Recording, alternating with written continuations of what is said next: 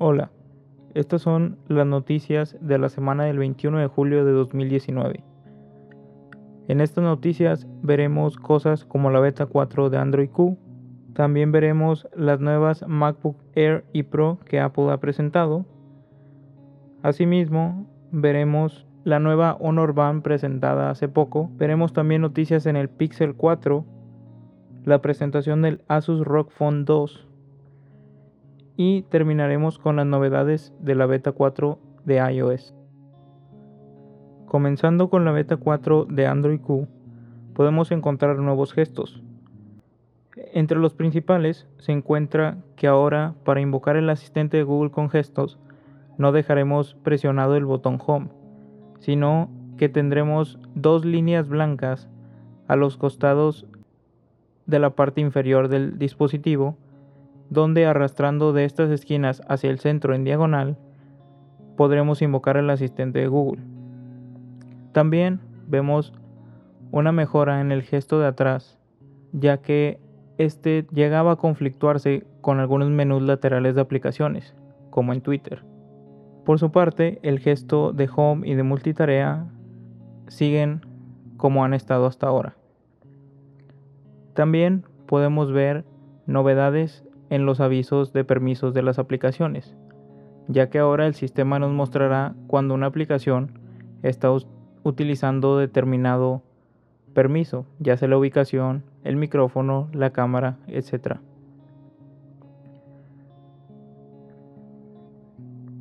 También podremos controlar las notificaciones de cada app y hacer más fáciles los canales de notificaciones. También podremos controlar qué aplicaciones muestran sus notificaciones en la pantalla de bloqueo y qué tanta información muestran en esta.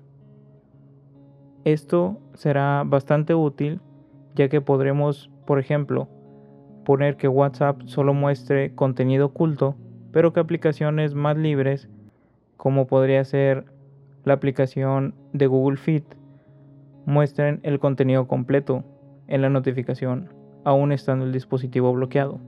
Entre otras pequeñas mejoras, tenemos un rediseño del autofill en cada app, mostrando esta nuestro usuario, nuestra contraseña representada con puntos y a un costado izquierdo de esto veremos el logo de la aplicación que estamos utilizando. También podemos ver que en caso de que tengamos el modo oscuro activado, ahora la animación de arranque también contará con un modo oscuro, donde el fondo de la pantalla será negro. Por último, en las opciones de desarrollador encontramos una opción para forzar el modo oscuro en aplicaciones, ya que como podemos ver en aplicaciones como Facebook, WhatsApp e incluso Instagram, estas han sido muy lentas para integrar un modo oscuro, lo que puede molestar a mucha gente, ya que Aplicaciones como Twitter llevan años haciéndolo.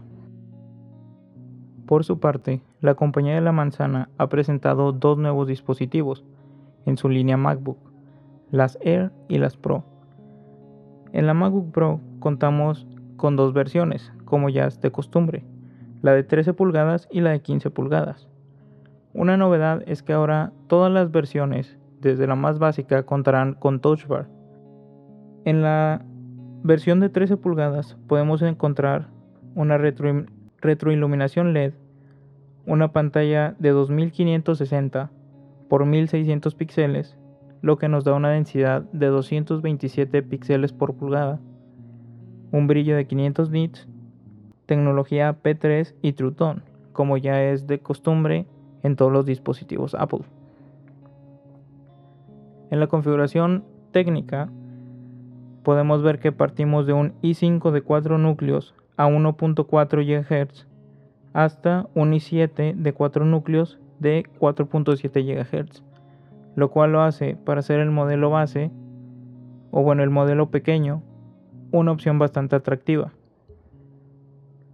En cuanto al almacenamiento, contamos con versiones de 128, 256 y 512 GB de disco de estado sólido.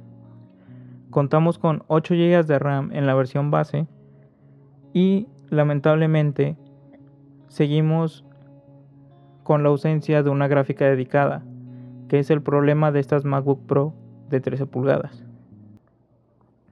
Contamos con dos o cuatro puertos Thunderbolt 3 y una batería de 58.2 watts hora, lo que según Apple nos permite llegar a 10 horas de navegación web y 10 horas de reproducción de películas. Por su parte, en el modelo de 15 pulgadas nos encontramos con una pantalla de 2880 x 1800 píxeles, obteniendo una densidad de 220 píxeles por pulgada. Partimos de un i7 de 6 núcleos a 2.6 GHz y en su configuración más alta llegamos a un i9 de 8 núcleos a 2.4 GHz. Estas frecuencias son las base, ya que este i9 puede llegar hasta los 5 GHz en su versión Turbo Boost.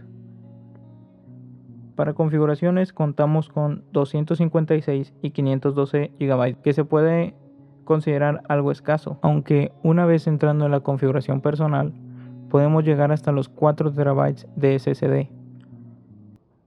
Por contraparte, el precio de añadir estos 4 TB de disco de estado sólido es de 35 mil pesos mexicanos, lo cual es la mitad del precio de la computadora con su configuración base. En cuanto a la RAM, contamos con 16 o 32 GB de esta memoria.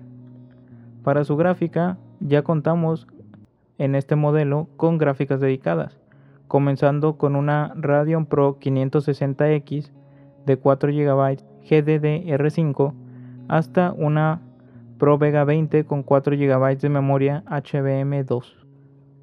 Por su parte, la MacBook Air llega con una configuración máxima de un i5 a 3.6 GHz en Turbo Boost, 16 GB de memoria RAM LPDDR3, almacenamiento de 1 TB en estado sólido, Intel UHD Graphics 617, Touch ID, Trackpad Force Touch y dos puertos Thunderbolt 3, haciendo que Ahora con el precio de las nuevas MacBook y el precio de esta Mac Air ya no quede tan en un limbo a comparación de la generación anterior, donde al comprar una MacBook Pro de 13 pulgadas en la versión base, obtenías algo bastante superior a un precio bastante cercano que el que costaba la MacBook Air anterior. Dejando la compañía de la manzana y yendo con los chinos, específicamente con Honor, podemos ver la presentación de su Band 5, la cual competiría directamente con la Xiaomi Mi Band 4. La nueva banda de Honor sería diferencial con su pantalla color y con componentes como la medición de oxígeno en la sangre y NFC, por lo que en países donde estén aceptados y activados los sistemas de pago como Android Pay, podría utilizarse. También contamos con otras características más comunes, como el podómetro para monitorear los pasos que llevamos al día. También podemos ver las calorías quemadas y la distancia recorrida. Este dispositivo, que llegaría con un costo de alrededor de los 50 dólares, puede ser muy atractivo y puede ser una dura competencia para Xiaomi. Continuando con noticias del Google Pixel 4, un usuario de Twitter llamado Ice Universe ha develado fotos de lo que sería un protector de pantalla. Lo especial de estas imágenes es que revelarían el uso de nuevos sensores que utilizaría el Google Pixel 4 en su parte frontal. Estos se rumorea que pueden ser desde un mejor reconocimiento facial dedicado como el que tiene el iPhone X hasta un sensor que nos ayude a desplazarnos por la interfaz con nuestras manos sin tocar la pantalla del dispositivo. Algo que por ejemplo Samsung hizo hace un tiempo con su gama más alta, estrenado en el S5, ya que si dejamos la mano suspendida sobre la pantalla podemos pausar un video o movernos entre fotos sin tocar la pantalla. Los Google Pixel normalmente son presentados en octubre, por lo que no debemos esperar mucho para saber qué hará Google con estos nuevos sensores y cómo los integrará en el sistema, ya que esa es la clave de los de Mountain View, el software, ya que hemos visto que sin tener el mejor hardware del mundo, sobre todo en sus cámaras, han llegado a ser y a tener resultados que están bastante, bastante alejados y a un mejor nivel de la competencia. Ahora tenemos el Asus ROG Phone 2, la alternativa de smartphone gaming del fabricante Asus.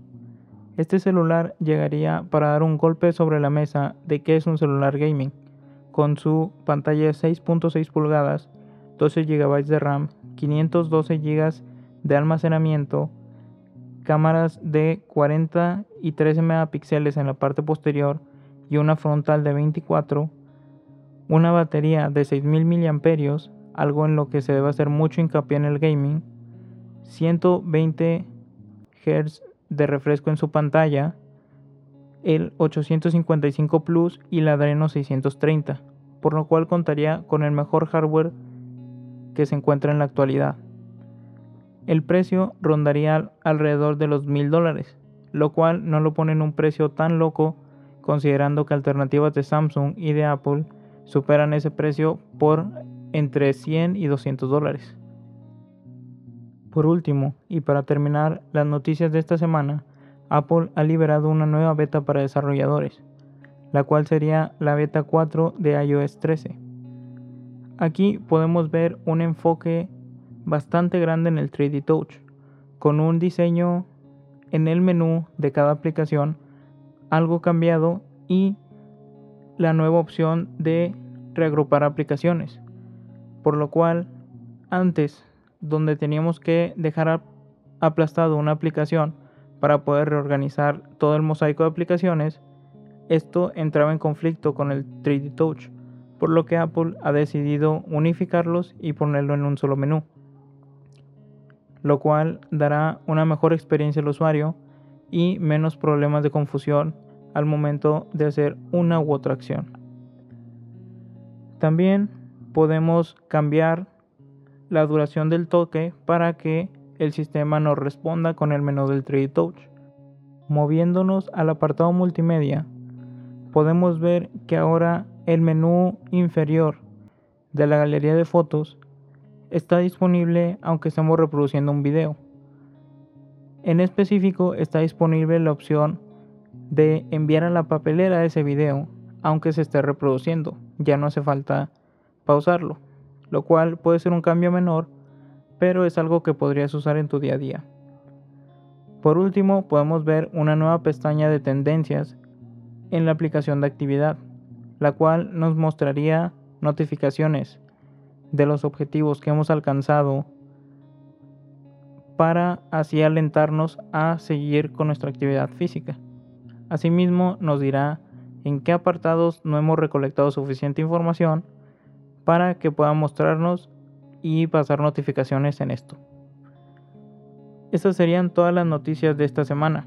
Como pueden ver, tenemos cosas muy interesantes como la nueva presentación del Asus ROG Phone tenemos los renders del Google Pixel 4 y en software tuvimos nuevas betas de Android Q y de iOS 13. Recuerda que la próxima semana estaré nuevamente mencionando las noticias y también me puedes seguir en mi canal de YouTube donde hago reviews de tecnología, foto y música. Es Doctor Tech y puedes sintonizarme la próxima semana aquí en Educate.